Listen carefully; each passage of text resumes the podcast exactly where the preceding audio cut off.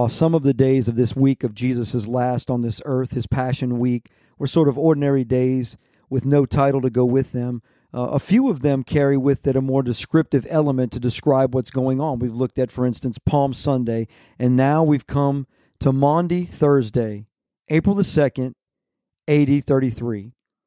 This is the day of preparation for the Passover and the observance of the last meal with his disciples. As we reach this point in the final week of Jesus' life, his public appearances have come to an end. He is now focused on spending quality time with the ones God has given to him. These 12 disciples make up the group that is Jesus' closest friends, his followers, and also his betrayer. Jesus has some lasting words that he wants to share with them, and he wants to do it at this last meal. He tells them that he's longed for this day because he knows that it will be the culmination and fulfillment of all that they have read about in the scriptures concerning the Savior and the Messiah.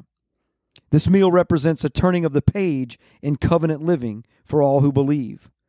Once Jesus completes his mission, there will be no more sacrifice and ritual to cover our sin because he will have paid for it in full. There are a lot of lasts going through Jesus' mind as it relates to this meal. It's the last meal he will have with this entire group. It's the last meal in his pre resurrected body, and it's the last meal under the old covenant. And just like God instructed the Israelites to prepare for their very first Passover in the book of Exodus, Jesus is telling his followers to prepare for this meal as well. He instructed his disciples to look for a man carrying a jar of water. Now, this may have seemed somewhat obvious, but then in some respects you might think, well, how would that even be distinguished?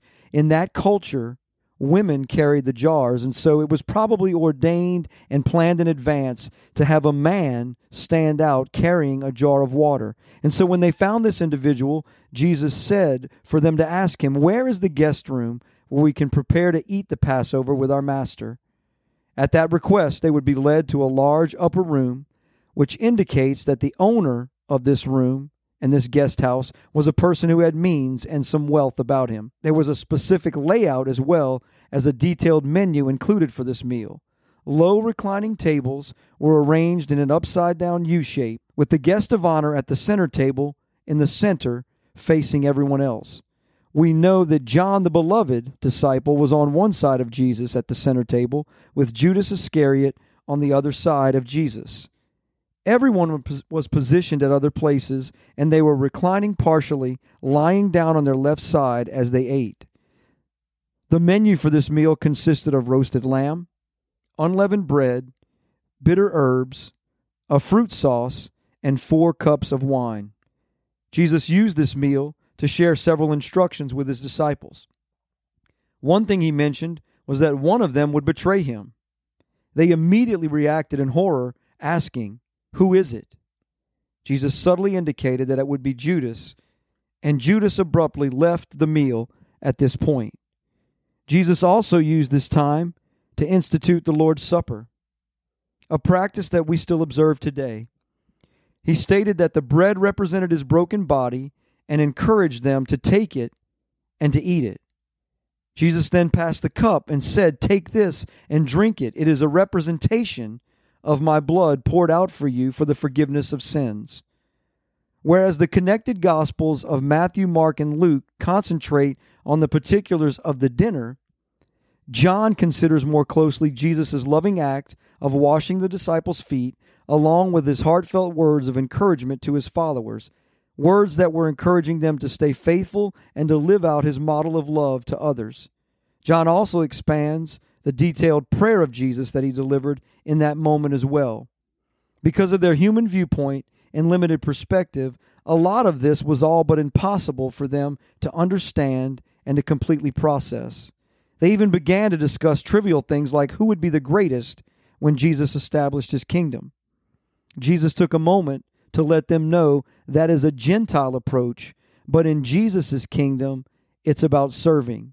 He also took a moment to let Peter understand that he would deny him. After this expanded words of farewell from John, they all sang a hymn together and departed this room to make their way to the Garden of Gethsemane. In the garden, Jesus took his closest friends, Peter, James, and John, further into the journey and encouraged them to watch and to pray so they wouldn't fall into temptation. He went farther himself and deeper into the garden to pray to his Father alone. In this time spent with his Father, Jesus prayed, Let this cup pass from me. But he always yielded to God's will in this experience. He said, Nevertheless, not my will, but yours be done.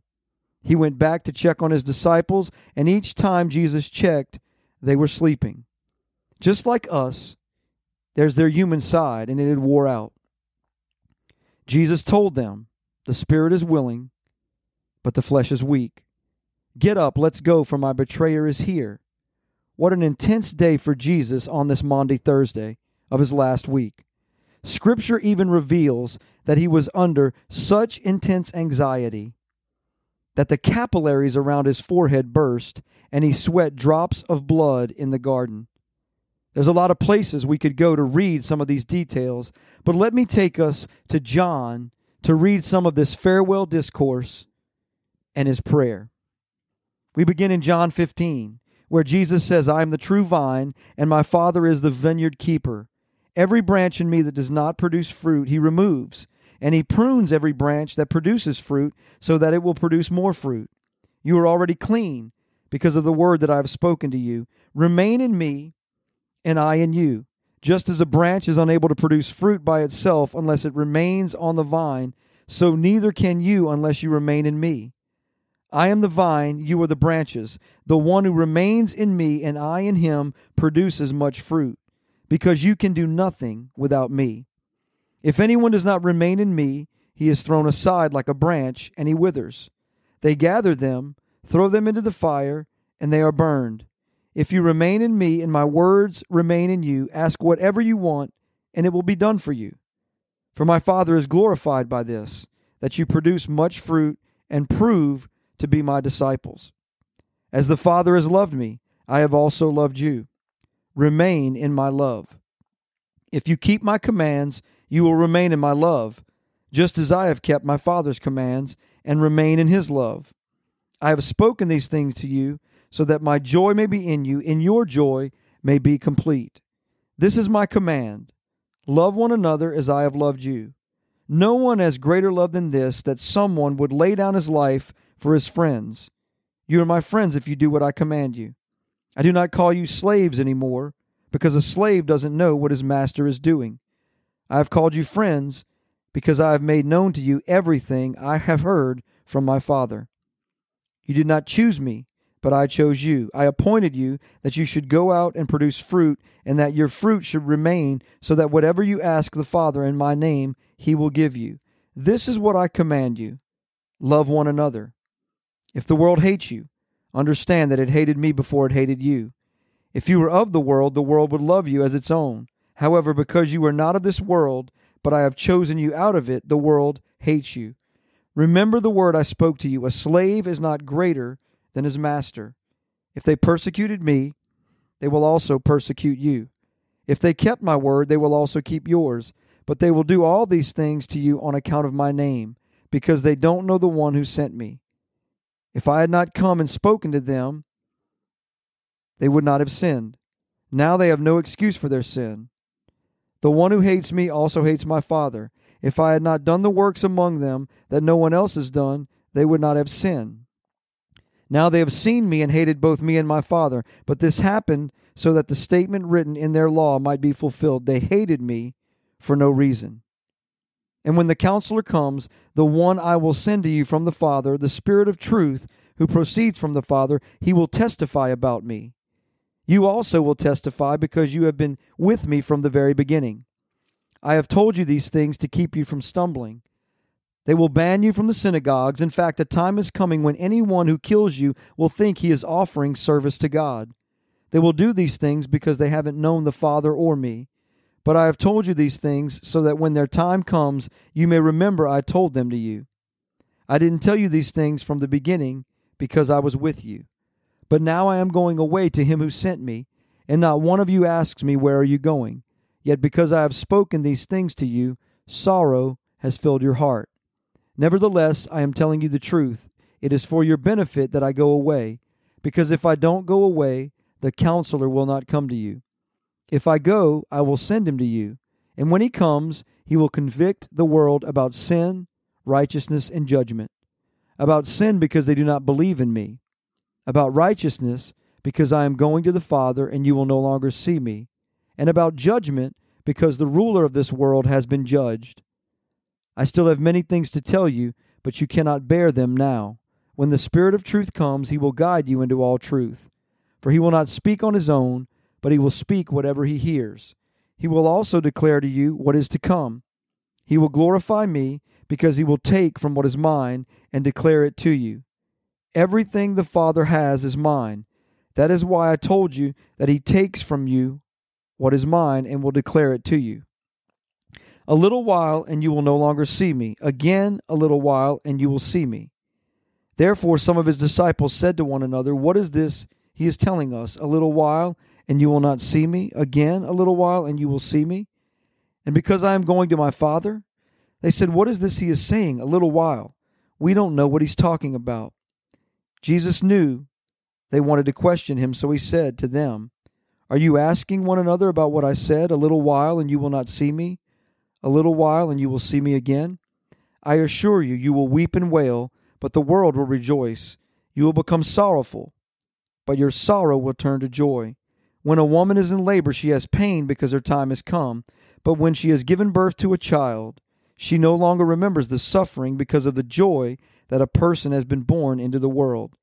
So you also have sorrow now, but I will see you again. Your hearts will rejoice, and no one will rob you of your joy. In that day you will not ask me anything. I assure you, anything you ask the Father in my name, he will give you. Until now you have asked for nothing in my name. Ask, and you will receive, that your joy may be complete. I have spoken these things to you in figures of speech. And a time is coming when I will no longer speak to you in figures, but I will tell you plainly about the Father. In that day you will ask in my name. I am not telling you that I will make requests to the Father on your behalf, for the Father himself loves you, because you have loved me and have believed that I came from God. I came from the Father and have come into the world. Again, I am leaving the world and going to the Father. Ah, his disciples said, Now you're speaking plainly and not using any figurative language. Now we know that you know everything and don't need anyone to question you. By this we believe you came from God. Jesus responded to them, Do you now believe? Look, an hour is coming and has come when each of you will be scattered to his own home, and you will leave me alone. Yet I am not alone because the Father is with me. I have told you these things so that in me you may have peace, because you will experience suffering in this world. But take heart, I have overcome the world. Jesus spoke these things, looked up to heaven, and said, Father, the hour is come. Glorify your Son, so that the Son may glorify you. For you gave him authority over all flesh, so he may give eternal life to all you have given him. This is eternal life, that they may know you, the one true God, and the one you have sent, Jesus Christ. I have glorified you on the earth by completing the work you gave me to do. Now, Father, glorify me in your presence with that glory I had with you before the world existed. I have revealed your name to the men you gave me from the world. They were yours. You gave them to me, and they have kept your word. Now they know that all things you have given to me are from you because the words that you gave me I have given them. They have received them and have known for certain that I came from you. They have believed that you sent me. I pray for them. I am not praying for the world, but for those you have given me, because they are yours, and my things are yours, and yours are mine, and I have been glorified in them. I am no longer in the world, but they are in the world, and I am coming to you. Holy Father, protect them by your name that you have given me, so that they may be one as we are one. While I was speaking, excuse me, while I was with them, I was protecting them by your name that you have given me. I guarded them, and not one of them is lost, except the son of destruction, so that the scripture may be fulfilled. Now I am coming to you, and I speak these things in the world, so that they may have my joy completed in them. I have given them your word the world hated them because they are not of the world, and I am not of the world. I am not praying that you take them out of the world, but that you protect them from the evil one. They are not of the world, as I am not of the world. Sanctify them by the truth. Your word is truth. As you sent me into the world, I also sent them into the world. I sanctified myself for them, so they also may be sanctified by the truth. I pray not only for these, but also for those who believe in me through their message. May they all be one, as you, Father, are in me and I am in you. May they also be one in us, so that the world may believe you sent me. I have given them the glory you have given me. May they be one as we are one. I am in them, and you are in me. May they be completely one, so the world may know you have sent me, and have loved them as you have loved me. Father, I desire those you've given me to be with me where I am. Then they will see my glory, which you have given me because you have loved me before the world's foundation. Righteous Father, the world has known, not known you, however, I have known you, and these have known you that you sent to me. I have made your name known to them, and will make it known, so the love you have loved me with may be in them, and I may be in them. After Jesus had said these things, he went out with his disciples across the Kidron Valley, where there was a garden, and he and his disciples went into it. Judas, who betrayed him, also knew the place because Jesus often met there with his disciples. So Judas took a company of soldiers and some temple police from the chief priests and the Pharisees and came there with lanterns, torches, and weapons. Then Jesus, knowing everything that was about to happen to him, went out and said, Who is it that you are looking for? Jesus the Nazarene, they answered. I am he, Jesus told them. And so on this Thursday night, Maundy, Thursday, the beginning of his arrest, found within his betrayal, which would lead to the trial and his ultimate crucifixion.